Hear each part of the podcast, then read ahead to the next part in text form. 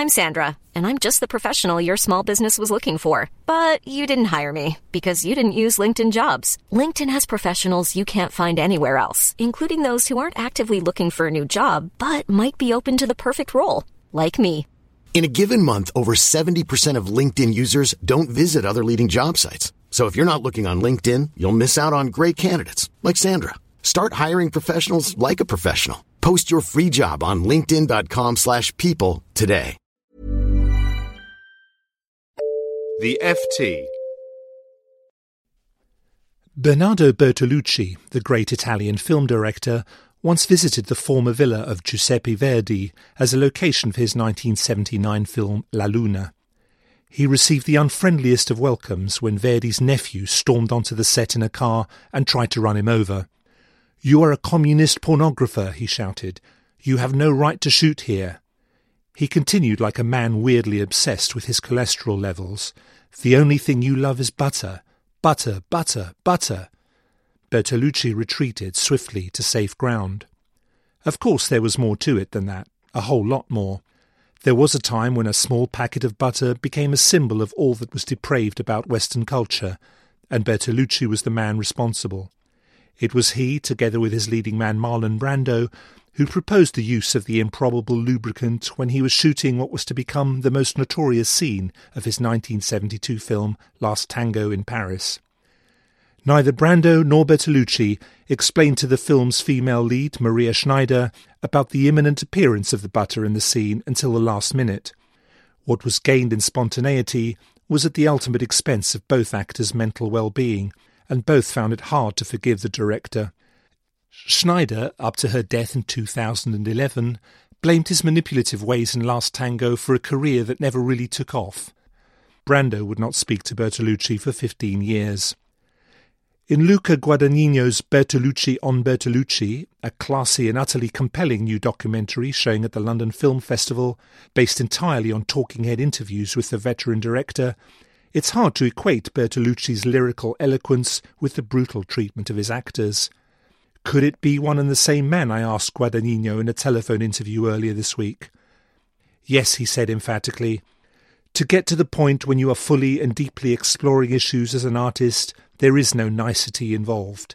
It's a matter of total commitment, and sometimes you have to be cruel.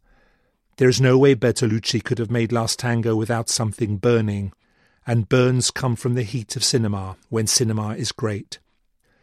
Great cinema is what Bertolucci does best, and in a string of films in the 1970s, which included The Conformist and 1900 as well as La Luna and Last Tango, he managed to produce work that was beautiful to look at unashamedly intellectual in scope, and controversially engaged with the social and political issues of its time.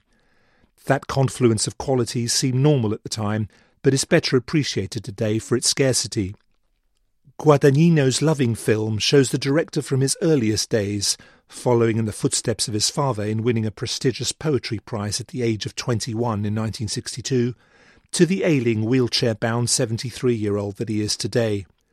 Audaciously, the film includes virtually no footage from Bertolucci's work and plays havoc with the narrative, mixing interviews from various periods with dizzying effect. We guess at the dates from Bertolucci's hair length and the varying degrees of radicalism in his leftist views. The surprise is that he is as good with words as he is with images. Not many in the film world would reply, during the banality of a snatched post Oscar winning interview for The Last Emperor in 1987, that cinema was a great cathedral for collective hypnosis. Few directors in the super controlled movie making environment of the 21st century would be quite so frank about their anarchic impulses. Sometimes it was good, said Bertolucci, to see coherence killed by the savage vitality of poetry. That would play well with the bean counters. Guadagnino's film is a homage not just to the director, who he describes as an incredible role model, but also to those great monographs that were devoured by cinephiles, such as Francois Truffaut's book on Alfred Hitchcock, which allowed an auteur free rein to describe his ultimate artistic vision, unencumbered by the views of others. The various Bertoluccis on display here contradict each other, but they never evade the difficult questions. It's an example of artistic responsibility that feels old fashioned, and its absence is to be lamented. Guadagnino said Bertolucci was entirely happy to leave him and his co-director Walter Fasano to their own devices as they researched the archives for every word ever broadcast by the director. But when we watched the movie together for the first time, he said, I was so happy to see that he was moved by it. He might have considered it intrusive, but the result was touching. I asked after Bertolucci's health, which did not appear to be so good in the film's final segment, notwithstanding his recent presidency of the jury of the Venice Film Festival. He has such a beautiful and strong will and such a love of life, he said with reassurance. I can't wait to see his next film. At one point in the movie, Bertolucci returns to the Villa Verdi, with which he appears to have developed a Verdian feud to the death, stands outside the main gates, and gratuitously blasts La Donna Mobile from Rigoletto to any occupants that may or may not be listening. There is no reaction. Bertolucci shrugs. Provocations are like Molotov cocktails, he murmurs to the camera. They only work one time out of ten. For more downloads, go to ft.com forward slash podcasts. Support for this podcast and the following message come from Corient. Corient provides wealth management services centered around you. As one of the largest integrated fee only registered investment advisors in the U.S., Corient has experienced teams who can craft custom solutions designed to help you reach your financial goals, no matter how complex.